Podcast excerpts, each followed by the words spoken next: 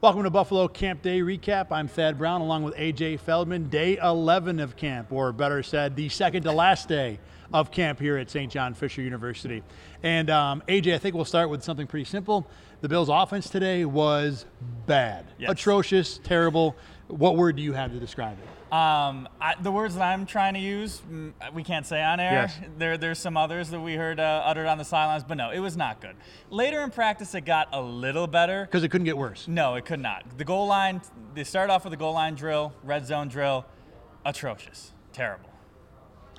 The red zone drill you referred to began with four throws, not one of which had any remote possibility of being completed. Not because the defense had significant coverage on it, maybe one or two were in that realm, but they were just off. I mean, balls were um, two, three yards away from receivers, receivers falling down. The fifth snap was Latavius Murray running into the line of scrimmage and being stoned by the second team. The defending- second team, right? yeah. Not even the first team D, the second team D.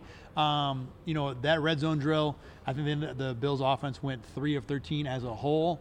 Um, the first team had a drive the field session not too long after. Again, had trouble getting in the end zone. Um, there was a play late in the, in the practice where Josh Allen tried to hit uh, Deonte Harty deep down the middle. Harty had a step on Damar Hamlin. Problem was Taylor Rapp was playing center field and and you know pretty much fielded the ball like a center fielder catching a lazy fly in the third inning of some baseball game. It was just it never had a hope of being completed. And the other problem is Deonte Harty is five foot six on a good day, not the guy you want jumping up into double coverage on a deep post route. So look, big picture, there's zero concern about the Bills' offense. We know this offense is going to be at worst top five, six, seven, at worst.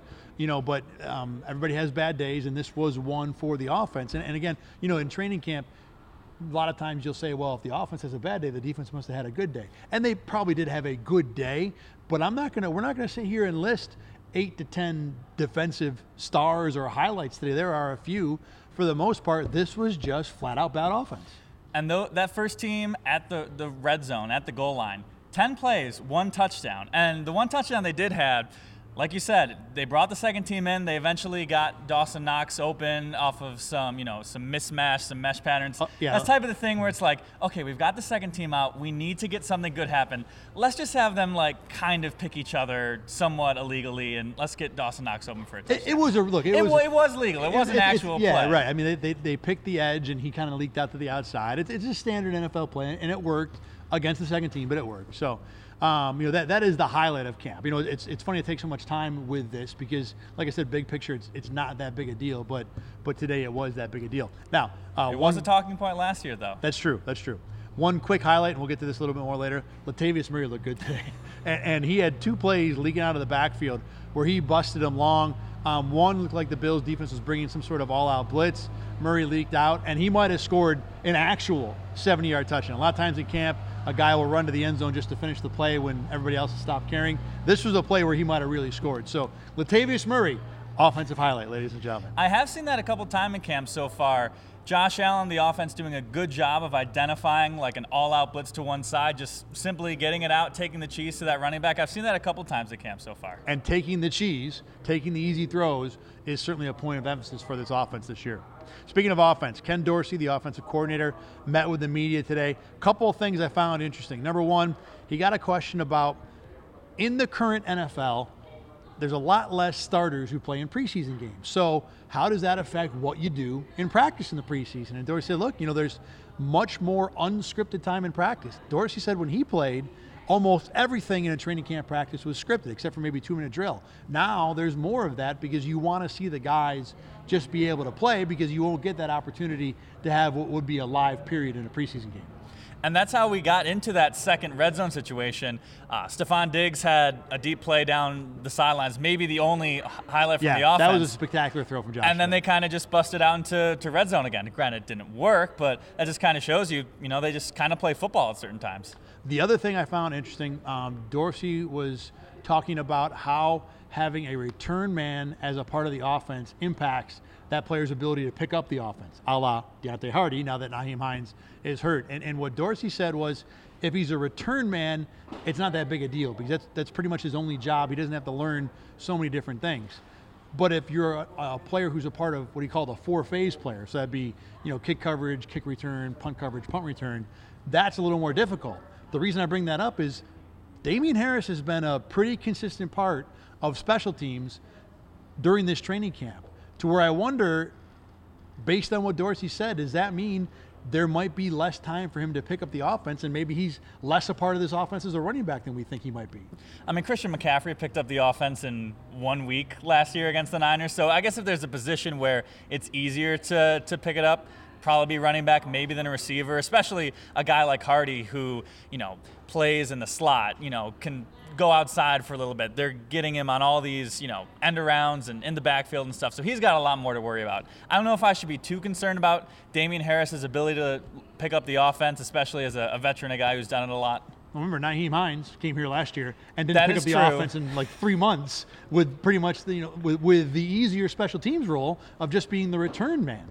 Um, you know, That's we- a whole nother bag of worms as to why that never. For, for sure, but I mean, it, it's the same coordinator. It's Yeah. the same offensive position, a little different role. You know, Mm-hmm. Harris is probably a lot less of a pass catcher than Hines, but it was, you know, something I thought of in light of what Dorsey said that you know it may impact how this team operates going forward because I, I think Harris will and should be a, a big part of this running game, and, and maybe he is going to be more of a special teams player. Now, look, I don't, I don't think anybody expects Latavius- James Cook, stock rising. Well, Latavius yeah, I mean- Murray as well. Yeah. Get him off your draft boards. Uh, Cook for sure. Yeah. You know, but I, I don't know if I want to put Murray that high despite his good day today. But maybe, maybe Murray is going to be a little more involved. You know, if you were going to have three running backs active on game day, and one of them, Harris, is going to play a lot of special teams, well, you can make that excuse. You know, the reason that they sit Zach Moss down or, or you know, Taiwan Jones or, you know, guys like that the last few years is because that player did not contribute on special teams. Well, if Damien Harris is doing that, now you can have Murray active, and if you want, you can make it a, a- a three-man committee at running back. All of a sudden, stock down for all the running backs. So it, it is a, a possibility, you know, considering you know really like playing around with the different you know uh, theoretical ideas with his running back based on what Dorsey said today. Maybe the takeaway is Latavius Murray needs to buy Damien Harris like a gift basket for helping him get on the roster. Him taking care of the special team stuff. Wow. Latavius Murray can just be Latavius Murray out there. I guess, but I mean, really the reason he's on the roster is because Nyheim Hines has Yeah. an ACL injury more than anything else. Yeah. All right, um, let's turkey burger time, right? Depth chart, Depth chart. Should we want to hit on that? So not too much to hit on. Yeah, the, the Bills released their first depth chart uh, yesterday, their day off um, from camp here ahead of the Week One preseason game. Uh, every team in the league, I think, pretty much had a depth chart out yesterday, so not a surprise. The biggest note is Ryan Bates listed as the starting guard ahead of O'Cyrus Torrence, and I tweeted this yesterday, and I still believe it. Don't buy too much into that. Um, last year at this time, Kaiir Elam, despite being a first round pick, despite being in a neck and neck battle to be a starter, was listed as the number two corner at this time last year. To me, this is a, a Bills rookie thing, and that rookies have to earn things. That's why Torrence is on the number two line. But this year, Elam, Benford, and Dane Jackson are all listed as the number one starter at corner two together. Yeah, not a ton you take away from the depth charts. Like you said, all three of those corners still very much in the mix, which is what we've been seeing. Um, the, the linebackers now down to Tyrel Dodson, Terrel Bernard, which is what we've been seeing. They were listed together as yeah, well. James Cook at RB1, no surprise there, but I guess a confirmation, but, you know, not a whole lot to take away from. Yeah, yeah, pretty much, uh, you know, as you would expect. And it's here's the other thing too. The depth chart is not put out there to inform people. The depth chart is put out there as a mechanism of the coaches to send messages. So, you know, um, I, I think they're reminding all the guys in position battles that there's nothing has been decided, and they're reminding O'Cyrus Torrence that I don't care how many first team reps you're going to get, you're going to have to quotes earn this. Now it's turkey burger time. You can go first. I will go first with Gabe Davis. He had a really strong one on one session. He had three plays in particular. As I flip my notes to get my reminder there. Uh, number one, Gabe Davis beat Trey White on a fade route, left side of the end zone there, completion, touchdown. Play number two is best rep of the session. It was a real physical route against Christian Benford, kind of jammed him inside and then busted out to the corner, right in the corner of the end zone, got two feet down, tapped the toes. Really nice play. And then number three, he just cooked Kaiir Elam. One of those plays where you kind of think how all the discussion on Twitter has been, it's so difficult to play one on one. You know, That, that, you that do- drill is built for offense. yeah, it's built for offense. You can do whatever you want. Elam tried to kind of play him more on the outside. He juked him out of his shoes, got another touchdown. Of the three reps I saw, I think I walked over there slightly late. Three for three for Gabe Davis, so definite turkey burger there. Turkey burger for me to Boogie Basham today. This was during uh, the two-on-two O-line, D-line drills. He had a rep where he just, I mean, juked Tommy Doyle out of his shoes, got inside quick. You know, Basham is going to have a, a bit of a rough go of it. They've been using him a little more defensive tackle, I think, trying to find a spot that you can make a, a case for him to stay on the roster. Um, his camp has been mediocre, but definitely had a flash moment today. I'll give a turkey burger by default to the red zone defense. If we're going to talk so bad about the offense, like we said, it was mostly the offense. It was mostly just really bad offense. But you know what? We'll toss a turkey burger to the red zone defense because stopping an elite offense nine out of ten times at the goal line, we can give you some uh, some lean protein. Got to be doing something right there, that's for sure. Uh, turkey burger for me too, as we talked about before, Latavius Murray, who um, you know looked looked spry, looked young. He's 33 years old. Um, look for a, a third string running back. You can do way worse in this league. And outside of the one Allen to Diggs deep ball, he was the offensive highlights almost regardless of what team was in today. And one more for me. Um, speaking of that red zone defense, I will give a specific turkey burger to Taron Johnson. Um, the Thad Brown, Taron Johnson turkey burger, I, I, the daily look, occurrence.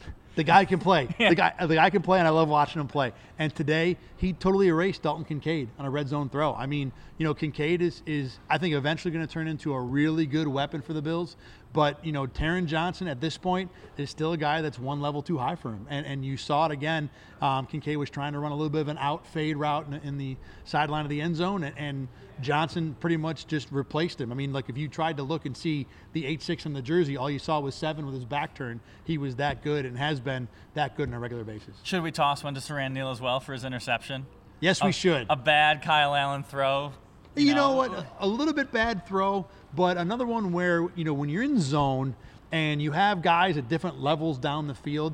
The trick for the quarterback is fitting a ball over the short defender and in front of the deep defender. He didn't fit it over Siran Neal, and Siran Neal made him pay. He fit it right to his numbers. No, no, so. he had to go up and get that. That was a jump, though. He had to, yeah, he did. He picked it out of the air. That you he might did. be selling he him. He reached over his head to get it. I guess. When the Bills tweeted out like next week on Friday, they, we'll, we'll they, they will not be it. tweeting that one out because it makes Kyle Allen look really bad. And, I don't know. And it, after the play, pick. Kyle Allen. You could cut it so that it just starts with where the catch is, you know? they can uh, CGI in tour or something. exactly. But, uh, but after the play, Kyle Allen, uh, as you would expect, very upset with himself, clapping his hands multiple times in anger at himself. Yeah, so. no, look, look, it is a mistake on Kyle Allen's part. Yeah.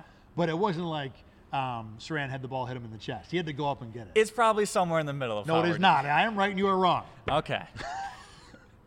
we'll leave either it way, at that. Either way, a burger though, for sure. All right. All right. So we are done here on Buffalo Camp Day recap. We have one more practice at St. John Fisher. That is tomorrow, 9:45, and then the Bills are done here at camp. It'll be our last uh, Camp Day recap broadcast. There will be many more discussion broadcasts that will be had certainly between now and the start of the season. Of course, once we get into even on Saturday. Even on Saturday, yeah, we'll do one this weekend for sure after the first preseason game. So for AJ Feldman, I'm Thad Brown. Thanks for watching on RochesterFirst.com. Thanks for listening wherever you find your podcasts. We'll see you tomorrow on Buffalo Camp Day Recap.